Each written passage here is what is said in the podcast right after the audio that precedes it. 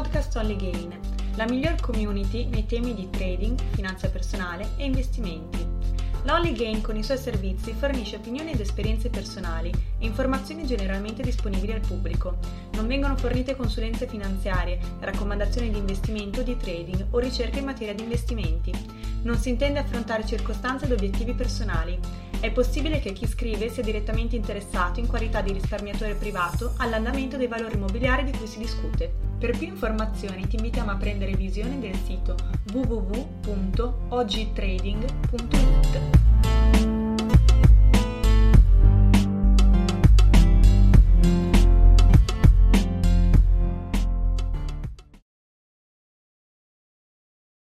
Ciao a tutti ragazzi e benvenuti in questo secondo podcast della O G Trading, la Only Gain Trading Group. Sono Matteo, come nel primo podcast sono sempre io, eh, ma questa volta sono da solo, non sono con la compagnia né di Franco né di Marco né di altri ospiti, ma sono qui per parlare di un argomento un pochino eh, sentito magari da alcuni traders, eh, forse da quelli anche più esperti, dai fondi, da quant'altro, ma è un argomento che ci tengo a ribadire. Parliamo di battere il mercato, quindi battere che cosa? Il mercato, va bene, voi vi direte, ok, ma cosa vuol dire il mercato? Magari eh, i più neofiti di voi che mi chiederanno che cos'è il mercato, cosa vuol dire battere il mercato? Battere il mercato vuol dire proprio battere il mercato, quindi il mercato inteso come, possiamo prendere mercato americano, quindi un indice americano, lo Standard and Poor's, il Dow Jones, il Nasdaq, oppure battere il mercato italiano, come ad esempio battere l'indice F T S E M I B. In sostanza batterlo vuol dire fare eh, un, un rendimento, una performance maggiore dell'indice. In questo caso l'indice lo chiamiamo benchmark, si chiama benchmark in finanza, l'indice di riferimento che prendiamo eh, quando facciamo queste considerazioni. Se noi prendiamo l'indice F T S E M I B, quindi l'indice italiano come benchmark, per batterlo Eh, diciamo che non ci vuole proprio una scienza, perché se andiamo a vedere quanto ha performato il F T S E M I B negli ultimi dieci anni eh, ci rendiamo conto che ha fatto un meno tredici per cento, quindi cosa ha fatto? Nulla, ha sottoperformato rispetto a, al, al, al nulla, nel senso ha fatto meno tredici per cento in dieci anni, quindi capite bene che il meno tredici per cento in dieci anni è un risultato strafattibile da, da, da portare a casa. Se andate a vedere gli indici americani, lo Standard and Poor's cinquecento nello stesso arco temporale ha fatto il seicento per cento, il Nasdaq in venti anni se non sbaglio ha fatto il cinquemilaseicentocinquanta per cento, quindi parliamo di risultati assurdi, ma anche lo stesso Standard and Poor's che paragonato al Nasdaq fa ridere, rispetto al M I B è comunque... ha comunque fatto un rendimento assurdo. E questo perché? Perché il M I B purtroppo è un indice composto da titoli italiani e i titoli italiani sappiamo che hanno dei, eh, dei, dei rendimenti, dei, degli andamenti abbastanza noiosi, penosi, eh, o chiamiamoli come vogliamo. Poi non tutti, eh, ci sono dei titoli italiani bellissimi che, che sono anche eh, molto... sia tradabili che, che, che versatili per investimenti di lungo periodo, di breve periodo, alcuni sono veramente belli,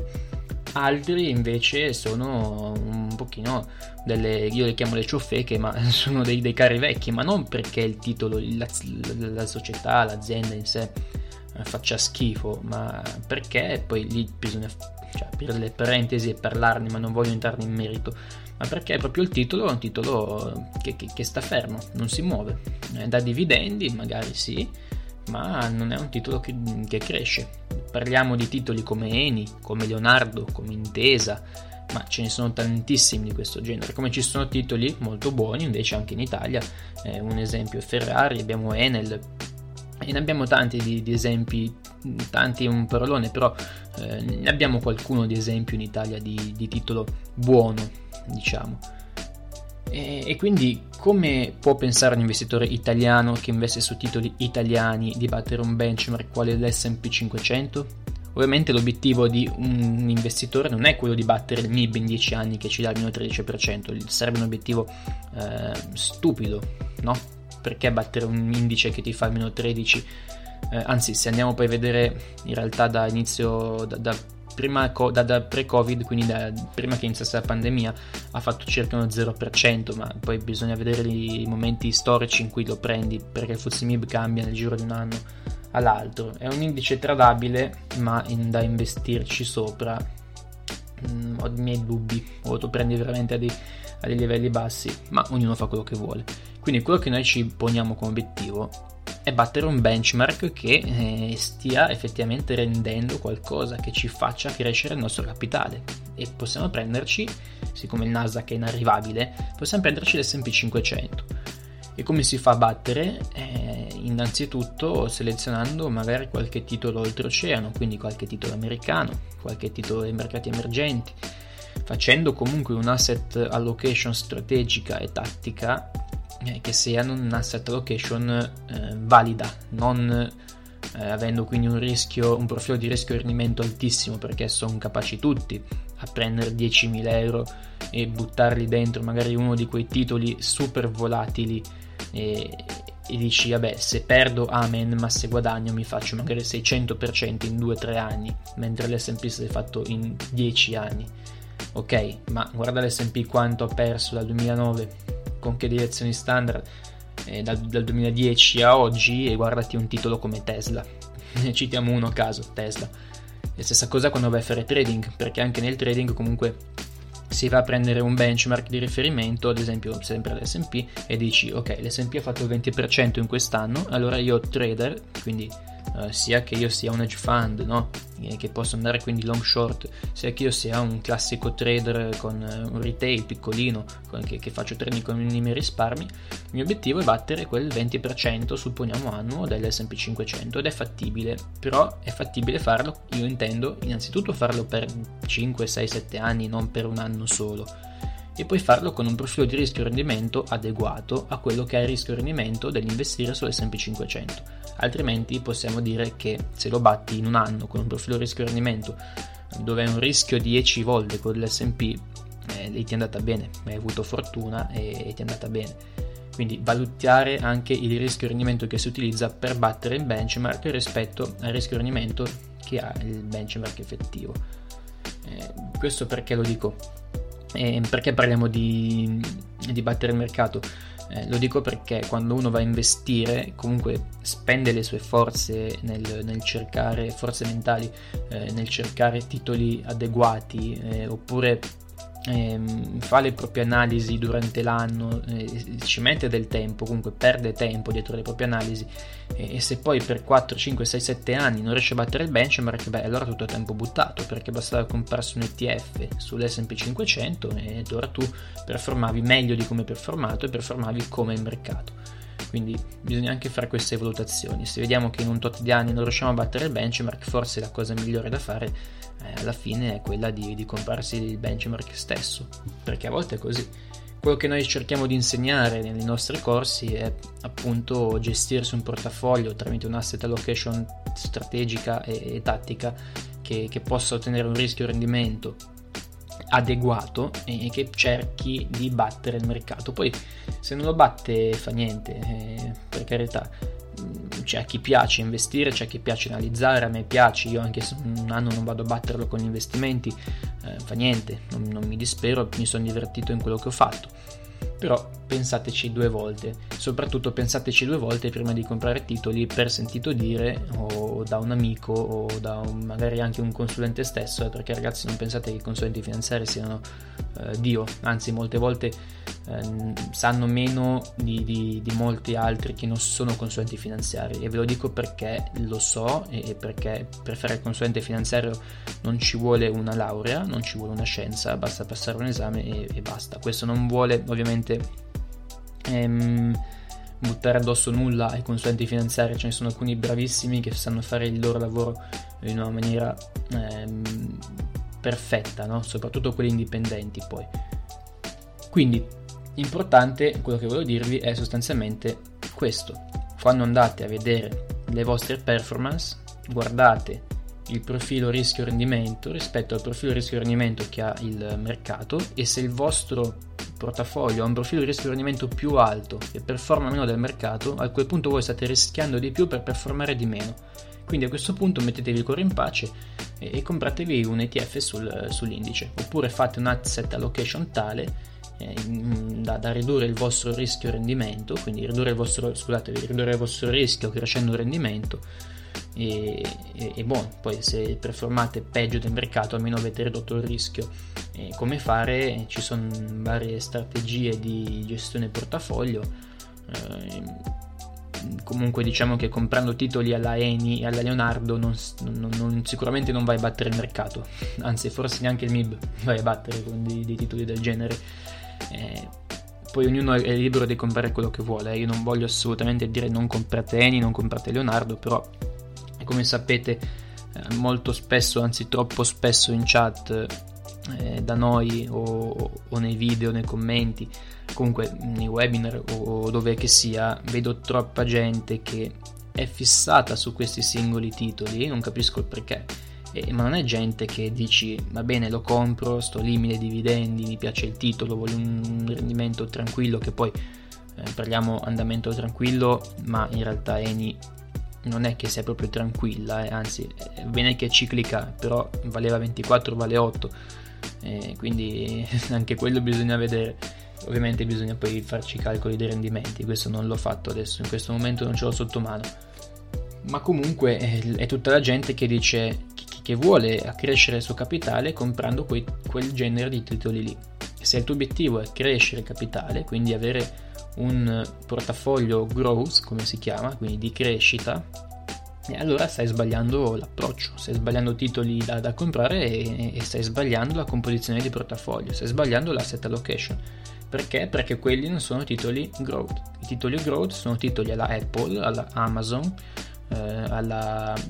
beh, Tesla adesso non tanto, alla Microsoft, ma mh, possiamo anche prenderne altri di altri settori adesso, eh, non ve li sto qua a dire. Se, se ci volete seguire, ci seguite nella, nella chat premium eh, o nei, nei coaching privati che andiamo a fare, però devi prenderti un titolo di questo genere, un titolo che, un titolo che ha un, un future value che, che, che è positivo, quindi Eh, che ha valori futuri positivi, ma soprattutto un titolo che abbia un futuro eh, prospero, ma un titolo che sappia innovare, perché questa è la parola chiave alla fine, innovare, no? Perché il nostro mh,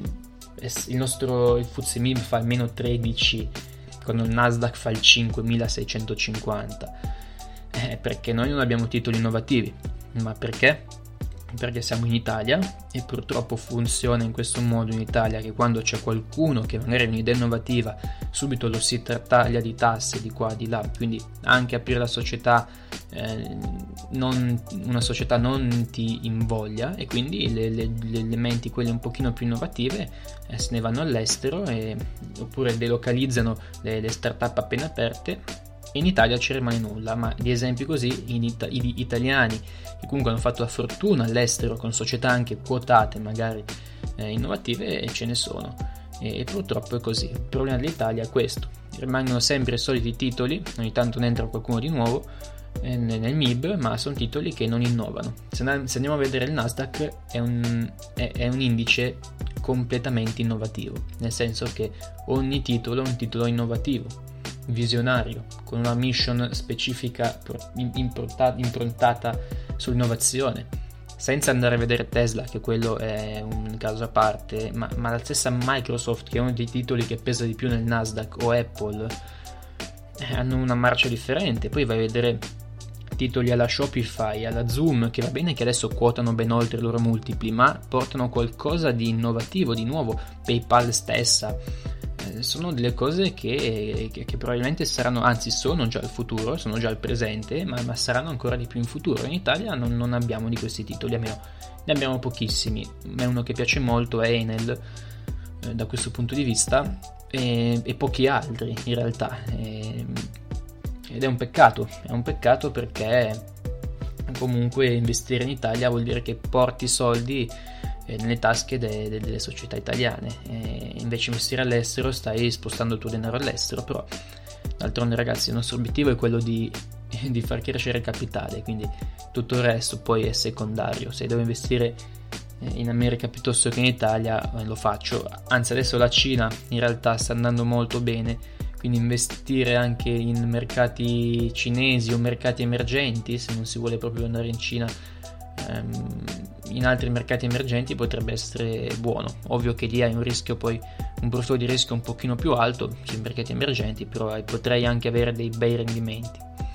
E, e poi la Cina adesso diciamo che sta diventando abbastanza sicura anche eh, a livelli di, di, di multipli, di utili, forse alcune aziende anche di più rispetto ad alcune aziende americane, però qua c'è un altro discorso da farci. Succo di tutto ciò è eh, batti il mercato, va bene, ma fallo, cioè intanto prenditi, come ben detto, riferimento un mercato che ti dia un po' di stimoli, quindi prenditi riferimento un S and P cinquecento e se lo vuoi battere cerca di farlo eh, comprando i titoli giusti, non comprando i soliti titoli che, che, che magari li, li senti, perché in Italia li senti sempre gli stessi titoli, ma, ma che poi senti anche i titoli americani e Tesla che poi la compri magari a duemiladuecento e adesso ti è crollata eh, di, di un venti-trenta per cento, però Eh, ovviamente devi usare anche la tua testa negli investimenti, non puoi farti eh, influenzare troppo da altre persone, bisogna sempre farsi le proprie analisi. Comunque in qualche modo si può fare, anche magari andando a comprarsi dei fondi giusti, battere il mercato è fattibile, o se non lo batti almeno ti avvicini, ma l'hai fatto con le tue mani, l'importante è questo. Quindi anche quando andiamo a fare trading, lo ripeto, abbiamo già detto, ehm, noi con futures piuttosto che con i C F D, anche lì noi il vantaggio che abbiamo, abbiamo sia un vantaggio che uno svantaggio da un certo punto di vista noi traders, eh, adesso parlo di traders, quindi lasciamo un attimo da parte la, la composizione di portafoglio, parlo di conto trading. Anche lì dovremmo pr- prenderci un indice, un benchmark di riferimento, potrebbe essere l'S and P eh, o un altro indice benchmark, e dire ok, ora quest'anno eh, per i prossimi tre quattro anni devo battere il dieci-quindici per cento dell'indice. Eh, bene, qual è il vantaggio e lo svantaggio di noi traders? Il vantaggio è che noi possiamo eh, guadagnare anche dai ribassi, perché andiamo short semplicemente e allora guadagniamo dai ribassi, mentre l'indice benchmark li guadagna solamente dai rialzi, dai ribassi chiaramente non ci guadagna. Lo svantaggio è che noi non sappiamo poi né quando finiscono i ribassi, ma neanche quando finiscono i rialzi, perché se noi siamo long sull'indice, sul DAX ad esempio, se andiamo a fare trading sul DAX, eh, poi non sappiamo quando chiuderci la posizione, perché siamo dei traders, quindi nel giro di due tre giorni la chiudiamo, ma se poi noi la chiudiamo a, supponiamo, facendo degli esempi stupidi, a, a undicimila di DAX, eh, l'abbiamo, l'abbiamo presa a novemilacinquecento, la chiudiamo a, a undicimila la posizione, e se poi il DAX ti va a undicimilacinquecento-dodicimila, allora lì tu ti sei perso cinquecento-mille punti. È vero che vai anche short, però il rischio è di perdersi le salite e anche le discese, comunque è difficile prendersele tutte, perché magari entri un po' dopo, chiudi un po' prima. Non è semplice neanche in quel caso lì. Noi con le nostre strategie che insegniamo ai corsisti cerchiamo di dare un backtest statistico solido eh, che possa proprio aiutare a battere il, il mercato in questo senso. Da una parte forse è meglio ed è più facile batterlo col trading che con l'investimento puro. L'investimento puro però eh, ci dà più soddisfazioni a livello di, di lungo termine e anche poi di, di, di risultato economico finale, no? Perché se magari con il trading vai a farti due operazioni, ti chiudi magari al giorno cento-duecento euro, eh, poi quando investi su titoli, ovviamente dipende dal capitale di ognuno, e poi quando ne esci i, i profitti possono essere ben maggiori. In ogni caso, se vi interessa approfondire l'argomento, seguiteci sempre nei, nei vari social. Adesso stiamo usando anche molto Facebook, abbiamo iniziato ad aprire YouTube, eh, comunque eh, Telegram lo usiamo molto spesso come sempre. Seguiteci, fatemi sapere magari da qualche parte se vi interessa l'argomento, se vi interessa un podcast di questo genere, e fatemi sapere anche se la lunghezza è giusta, perché lo scorso podcast era abbastanza lungo, parlavamo di un'ora di podcast, qua siamo nell'ordine dei venti minuti penso, quindi fatemi sapere se è anche una lunghezza ideale per voi, li volete più corti, più lunghi, degli argomenti da approfondire nei podcast, e fatemi tutto fatemi sapere tutto questo in privato e nei commenti, dove volete, insomma. Spero che vi sia piaciuto, vi sia, sia stato di vostro interesse l'argomento, e a questo punto ci sentiamo al terzo episodio la prossima volta, che sarà un episodio magari che andremo a fare con Marco.